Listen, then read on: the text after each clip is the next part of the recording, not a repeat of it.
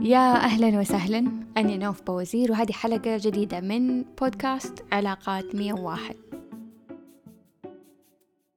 لما نجي للمناهج والمواد اللي قاعدين ندرسها التركيز غالبا يكون إنه نتعلم عن العالم الخارجي عن تكوينه عن التفاعلات اللي قاعدة بتصير. بس المادة اللي نحتاج ندرسها والبحث اللي نحتاج نسويه هو حاجة ما تعلمناها وما انطلب مننا إنه ندرسها. المادة هذه هي طفولتنا. طفولتنا والسنين الأولى لينا هي مصدر مليان معلومات عن مين إحنا في الحاضر ليش إحنا بنتصرف بتصرفات معينة ولا ليش عندنا ردات فعل تجاه المواضيع هذه. إذا كنا نبغى نعيش وإحنا بالغين حياة واعية نحتاج يكون عندنا المعرفة هذه بطفولتنا. العالم النفسي فرويد بيقول إنه وجودنا كبالغين وتصرفاتنا مبنية على التجارب اللي عشناها في الطفولة. طفولتنا عبارة عن انعكاس لحياتنا وإحنا بالغين. طفولتنا مليانة إجابات لأسئلة طرحناها على نفسنا أو يمكن ما طرحناها وما كان عندنا أي فكرة إنه طفولتنا ليها دخل. بس الحقيقة إنه طفولتنا بتعكس هويتنا في الحاضر. الكلام هذا بينطبق للجميع الناس اللي عاشوا طفولة مرة سعيدة ولا طفولة مرة سيئة أو حتى الناس اللي عايشين طفولة مو قادرين يفتكروها. كلنا طفولتنا مأثرة علينا. بس السر هو إنه نعرف كيف وليش. خلينا أرجع شوية لورا. لما نجي للدنيا نكون أطفال أقدر أقول إنه إحنا نكون أطفال قليلي الحيلة. حركاتنا محدودة. ما نقدر نتصرف وما نقدر نجيب الحاجة إلا لما الأم أو الأب أو المربي ولا الشخص اللي إحنا عايشين معاه بيجيب لنا إياه. ما نقدر نمشي من غير ما هم يمسكوا يدنا ويساعدونا. الظلام يمكن يخوفنا بس مو قاعد يخوفهم. وغالبا كلنا عدينا في المرحلة اللي هي بنخاف من ظلنا اللي قاعد يجري ورانا. لما نجوع نحتاج أحد يأكلنا وبرضه لما نبكي حنحتاج أحد يطبطب علينا. ففي دي المرحلة وإحنا أطفال يبدأ يتصو... يتكون عندنا تصور إنه هدول الأهل والمربين هم أفضل حاجة في الحياة. أنا ضعيف وهم أقوياء. أنا أحتاجهم بس هم ما يحتاجوني. فتتكون عندنا نظرة إعجاب واحترام لهذا الشخص. وفي المقابل بتتكون عندنا نظرة, سل... نظرة سلبية تجاه نفسنا. فيجي عندنا شعور كيف أراضيهم كيف أكون طفل يستاهل حبهم هذا؟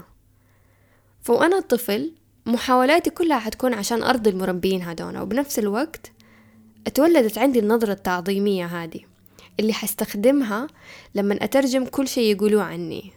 كل شيء يقولوه عني هو الصح كل شيء يقولوه عني هو الحقيقة المطلقة.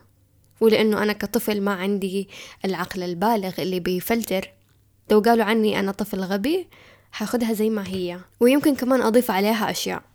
أنا غبي هم ما يحبوني هم ما يبغوني هم يكرهوني. فتتغير نظرتي لنفسي.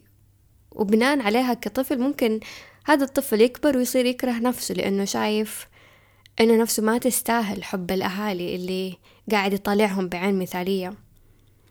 أو لأنه يحسب إنه أهله يكرهوه فمعناها هو أكيد طفل مكروه. حيكبر حيكون عنده الحب لنفسه قليل عشان هذا السبب. لأنه مرة سهل على الطفل يفترض أنه هو شخص غير كويس من أنه يلوم الأهل أو يشوف أنه هم غلطوا عليه. فإذا المربي صرخ علينا خاصمنا سبنا حتى لو كان مربي كويس بس في ديك اللحظة أعصابه فلتت عليه أنا كطفل ما عندي النضج العاطفي والوعي اللي عند الناس البالغين اللي بيخليني أقول يمكن بابا راجع تعبان من الدوام. بس أنا كطفل شايف هذا الشخص البالغ اللي قدامي اللي أنا أشوفه بمقام مرة محترم الشخص اللي يعرف كل شيء في الحياة وبطالع عليه بنظرات إعجاب فحاخد كلامه وحاخد كل اللي قالوا عني إنه هو الحقيقة المطلقة. وحخزنها. حخزنها حخزنها حخزنها. ما حتظهر إلا بعد سنين طويلة. وده الكلام ينطبق للجميع.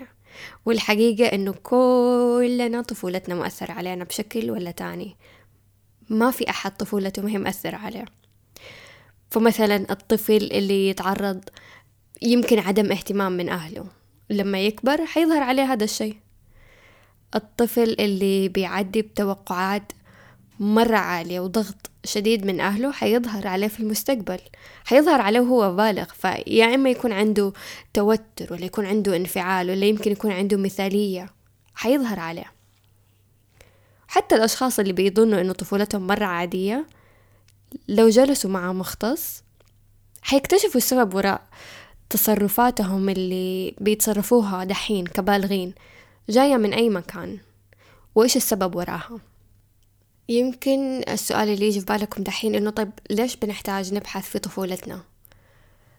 مرة نحتاج نستوعب نقطة مهمة إنه النية من عملية البحث هذه ولا النية من إنه نرجع لطفولتنا مو عشان ندور على أحد ونرمي اللوم عليه ونقول له إنه أنت السبب وشوف إيش عملت فيا وشوف أنا إيش. بس عشان نكون واعيين لمصدر تصرفاتنا عشان نكون واعيين لمصدر مشاعرنا اللي ممكن تكون أحيانا مضخمة. ونكسر دائرة التصرف اللي نحتاج نغيره. وممكن في الرحلة هذه نعدي على مكان يخلينا نحس إنه هم السبب. مكان لازم نعدي فيه عشان نوصل لمكان المغفرة والتسامح اللي نحتاجه.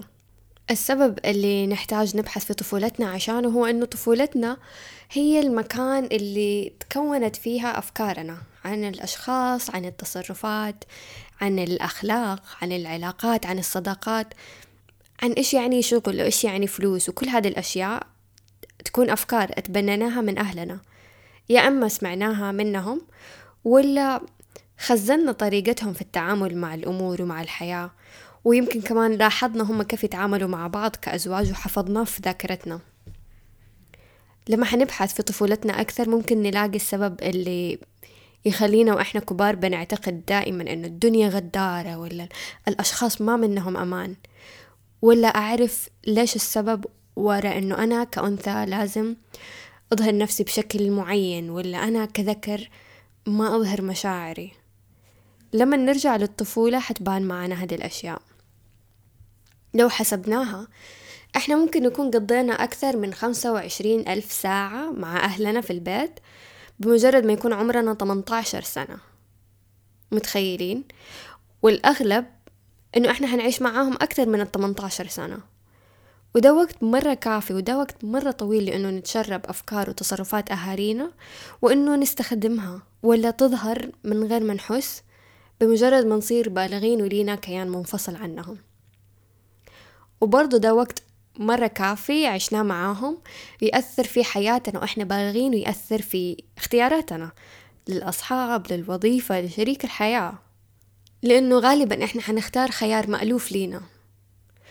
فممكن مثلا أنا كطفل كنت عايش وسط مربيين ما كانوا يعبروني وما كانوا يعطوني اهتمام. وبعدين صرت بالغة. كل علاقاتي هي مع أشخاص ما يعطوني الاهتمام اللي استاهله بس ما حستوعب الشي هذا إلا إذا جلست مع نفسي ورجعت لطفولتي. إذا كانت طفولتي مليانة انتقاد مليانة تريقة مليانة تنمر يمكن لما أكبر ردة فعلي تجاه النقد يكون مبالغ فيها. لأنه مو كلنا نستقبل النقد بنفس الطريقة.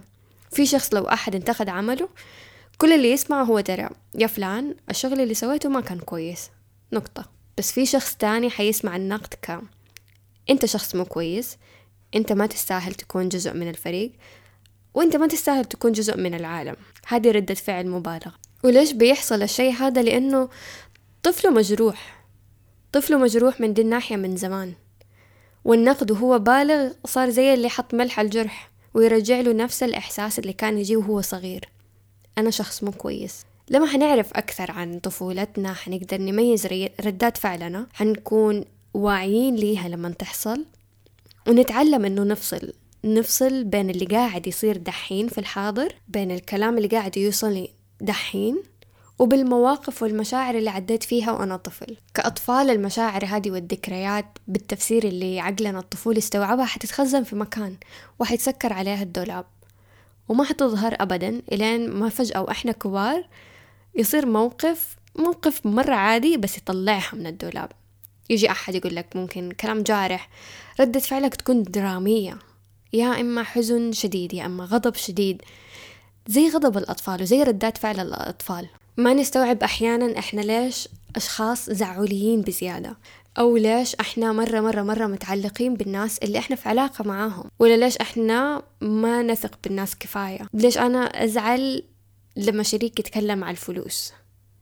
ليش أزعل لما يكون اهتمامه غير موجه لي هذه الأسئلة ما حنعرف جوابها لأنه السبب يمكن ما يكون واضح في البداية. إلين ما تبحر في طفولتك أو أحد يساعدك تبحر فيها. وهناك حتلاقي الأجوبة لأنه يمكن كنت تحسب أنه انفصال أهلك معناها ما يحبوك. تكبر وأنت تكره نفسك عشان هم أكيد يكرهوك ولا ما كانوا سابوك وانفصلوا. فبمجرد ما تروح للماضي بمجرد ما تروح للطفل هذا وتتكلم معاه وتتصالح معاه نظرتك لنفسك في المستقبل حتتغير. كتير ناس لما يعملوا التمرين هذا ولما يبحروا في طفولتهم بينصدموا. بينصدموا من أشياء كتير أشياء ما كانوا شايفينها. البحث في طفولتنا حيكون بحث عميق وما حيخلص في يوم واحد ولا حيخلص في جلسة واحدة ولا حيخلص في سؤال واحد ولا أنه تسمعوا الحلقة هذه. بس البحث هذا حيساعدنا نتفكر فينا إحنا دحين كبالغين. يساعدنا نشوف تصرفاتنا والأنماط المتكررة اللي بنسويها. وعلى فكرة بعض الأهالي أو المربيين يكونوا ناس بطالة بس الجزء الأكبر من الأهالي هم ناس زينا. بيحاولوا بيحاولوا بالمعلومات اللي عندهم وبيحاولوا يتصرفوا بالشكل اللي هم كانوا يشوفوه صح وما عندهم أي فكرة عن التأثير. فمرة تانية الهدف من البحث في الماضي هو أنك تفهم تصرفاتك وبنفس الوقت تعذرهم وتسامحهم وتتشافى من طفولتك.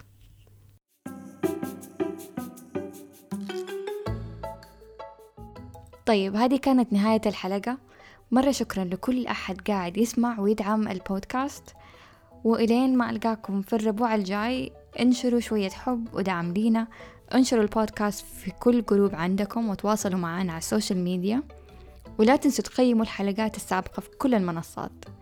وعلى فكرة إحنا موجودين في باتريون تقدروا تدعموا البودكاست وفي المقابل حتقدروا تطلعوا على مواد إضافية ومواضيع إضافية وكمان اللقاءات الشهرية اللي قريبا حنطلقها.